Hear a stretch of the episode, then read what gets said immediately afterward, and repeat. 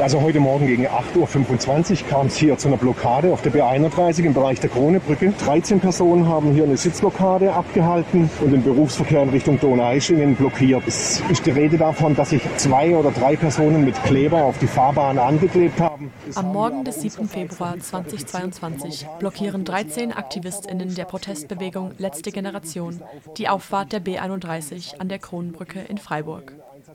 In Warnwesten und mit Bannern, auf denen Essen retten, Leben retten steht, bilden sie gegen 8.20 Uhr auf der Straße eine Menschenkette, damit die heranfahrenden Autos zum Stillstand kommen. In regelmäßigen Abständen setzen sich die Demonstrierenden auf die Straße, vier davon kleben sich sogar an. Ihre Forderung? Die Verabschiedung eines neuen Lebensmittelgesetzes in Deutschland, das Supermärkte zur Weiterverteilung unverkaufter Lebensmittel verpflichtet. Etwa anderthalb Stunden halten die AktivistInnen die Stellung. Dabei bildet sich ein Verkehrsstau von etwa sechs Kilometer auf der B31 sowie Staus in benachbarten Gebieten. Nach einiger Zeit werden sie von der Polizei gebeten, die Straße zu verlassen. Als die Durchsagen nicht wirken, werden schließlich mehrere Protestierende weggetragen und die Angeklebten mit einer Acetonlösung von der Straße entfernt. Kurz nach 10 Uhr ist die Straße wieder frei. Die Protestaktion ist die erste dieser Art in Freiburg. Seitdem hat es noch mindestens zehn Straßenblockaden der letzten Generation gegeben. War halt schon eine sehr angespannte Situation. Das war nicht was, was ich gerne gemacht habe, weil ich ja auch wusste oder wir ja auch wussten, wir, wir stören da unsere Mitmenschen und gleichzeitig sind diese Mitmenschen ja auch der Grund dafür, warum wir das machen. Ähm, genau, so waren die, die Gefühle gemischt von ähm, Anspannung bis Hoffnung. Eine der 13 AktivistInnen, die an diesem Februarmorgen auf der B31 für die Verabschiedung des neuen Gesetzes demonstrieren, ist die Freiburger Studentin Sina von der Heide. Sie forscht in ihrem Masterstudium zur Mensch-Umwelt-Beziehung und ist seit 2022 aktiv bei der letzten Generation.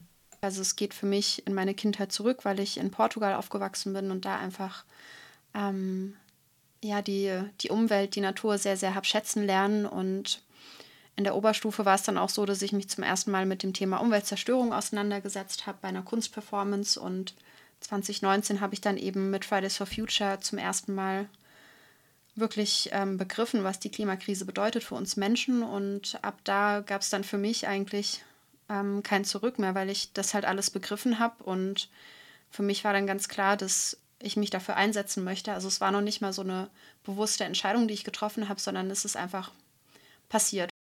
Während all dem habe ich dann irgendwann ähm, mir eingestehen müssen, dass das alles in der Politik nicht wirklich sich niederschlägt oder widerspiegelt, als dann zum Beispiel das mit Lützerath passiert ist. Ähm, wirklich ganz, ganz viele Sachen, wo ich das einfach nicht verstehen konnte, dass all das, was wir als Zivilgesellschaft machen, scheinbar nichts bewegt in der Politik. Und deswegen war für mich klar, wir müssen zu anderen Mitteln greifen, die dieser Situation angemessen sind. Und die letzte Generation greift eben einfach auf eine ähm, Protestform zurück, die in der Vergangenheit sehr erfolgreich war. Und ähm, das hat mir wieder Hoffnung gegeben, sozusagen was bewegen zu können. Und das hat mich dann auch im Februar letzten Jahres eben dazu gebracht, mich an dieser Versammlung auf der B31 zu beteiligen. Am 29. November 2023, mehr als anderthalb Jahre nach der Protestaktion, steht die Angeklagte Sina vor dem Landgericht Freiburg zur Gerichtsverhandlung. Im Mai war sie vor dem Amtsgericht Freiburg verurteilt worden und ist dann in Berufung gegangen.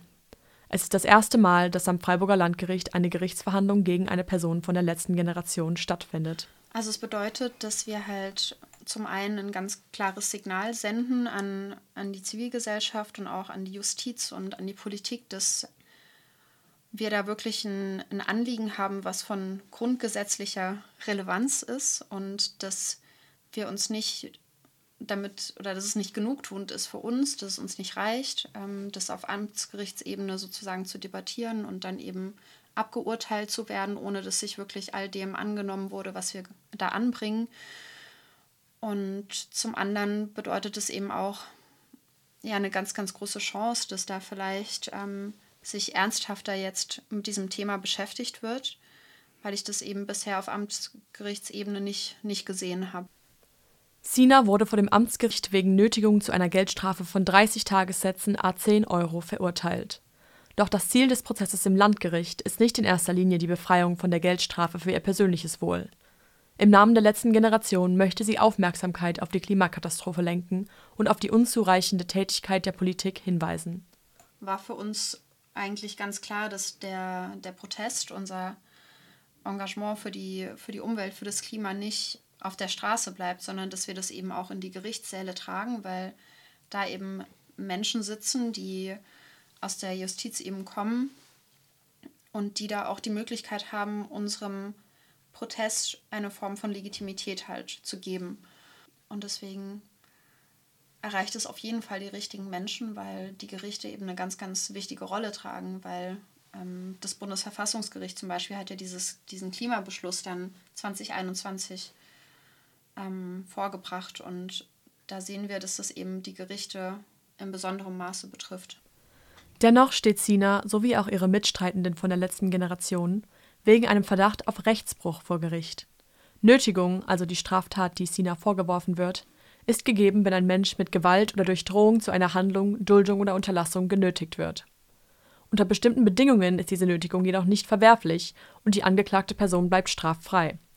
Sina und ihre Verteidigung sind überzeugt, dass solche Bedingungen bei der Straßenblockade erfüllt waren. Was generell für uns immer wichtig ist, ist eben zu zeigen, dass wir, dass das keine Kurzschlussreaktion ist, dass wir nicht durch Zufall ähm, aus eben so einer Kurzschlussreaktion jetzt auf der Straße plötzlich stehen und ähm, wir uns das Ganze nicht darüber nicht nachgedacht haben. Und deswegen habe ich halt gestern versucht darzulegen, dass es halt ein sehr, sehr langer Prozess war bei mir, ähm, der auch mit ganz viel Anfangshoffnung zusammenhängt und dann eben auch einer Verzweiflung, als ich gesehen habe, politisch bewegt sich überhaupt nichts. Also das ist was, was wir immer anbringen.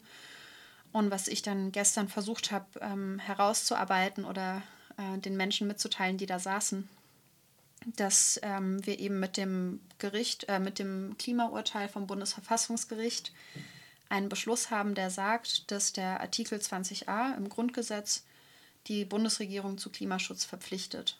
Ähm, das steht da als Leitsatz äh, in diesem Beschluss. Und das war was sehr, sehr Wegweisendes, was, was glaube ich, vielen Menschen Hoffnung gegeben hat. Ähm, und ich habe eben versucht, gestern diesen Artikel 20a ähm, stark zu machen und zu sagen, hey, wir haben da einen Artikel im Grundgesetz, der laut Bundesverfassungsgericht die Bundesregierung zu Klimaschutz verpflichtet.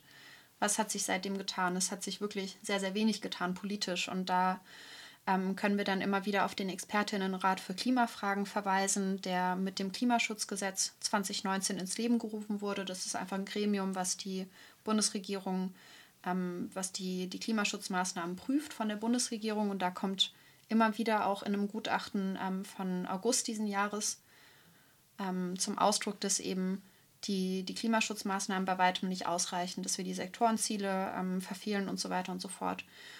Und das heißt, dieses Klimaschutzgesetz, äh, dieses Klimaurteil, dieser Klimabeschluss wird nicht umgesetzt von der Bundesregierung. Und das ähm, bedeutet, dass die Bundesregierung verfassungswidrig handelt. Verteidigt wird Sina von einer Rechtsanwältin aus dem Legal Team der letzten Generation und von Zoe Ruge, die auch bei der Protestbewegung aktiv ist und Aktivistinnen bundesweit als Laienverteidigung beisteht. Während der Beweisaufnahme beruft sich Sinas Verteidigung auf die Versammlungsfreiheit und den bestehenden Klimanotstand, der die Protestaktion rechtfertigen soll. Sie appellieren an den Richter, Artikel 20a des Grundgesetzes in den Entscheidungsprozess mit einfließen zu lassen und argumentieren, dass klimawandelbedingte Extremwetterereignisse wie Überschwemmungen oder Brände den Verkehr weitaus mehr als eine Straßenblockade belasten würden Während der Vernehmung erfragt das Gericht den zeitlichen Ablauf der Aktion und ob eine Rettungsgasse im Falle eines Notfalls hätte gebildet werden können. Diese Infos sollen helfen zu beurteilen, ob die Nötigung, die Sina vorgeworfen wird, tatsächlich verwerflich und daher strafbar ist.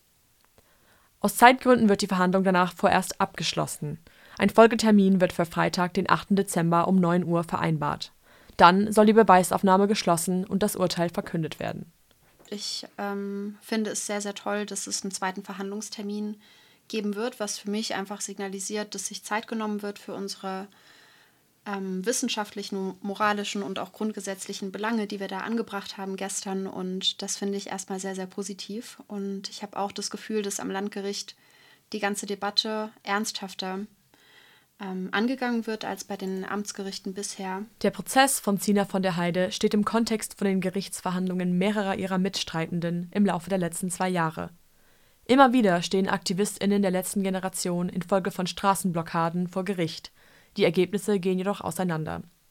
Im Dezember letzten Jahres erhielten beispielsweise zwei Teilnehmende der gleichen Protestaktion an der Kronbrücke jeweils ein unterschiedliches Urteil, ein Aktivist wurde freigesprochen, der andere zu einer Geldstrafe verurteilt. Der Grund?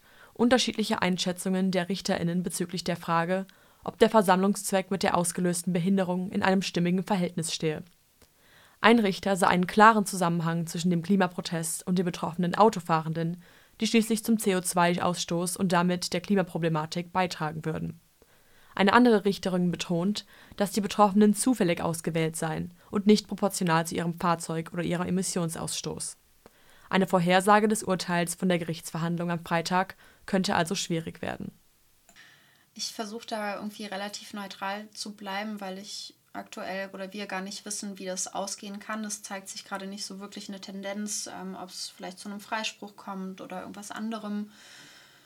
Genau, aber ich hoffe, dass ähm, die eine Professorin, die wir laden wollten als Sachverständige, dass das auch gelingt, dass sie da ähm, aus ihrer Perspektive ähm, darüber sprechen kann, warum unsere Protestform eben geeignet ist, um Veränderungen loszutreten, tiefgreifende Veränderungen in einer Krisenzeit.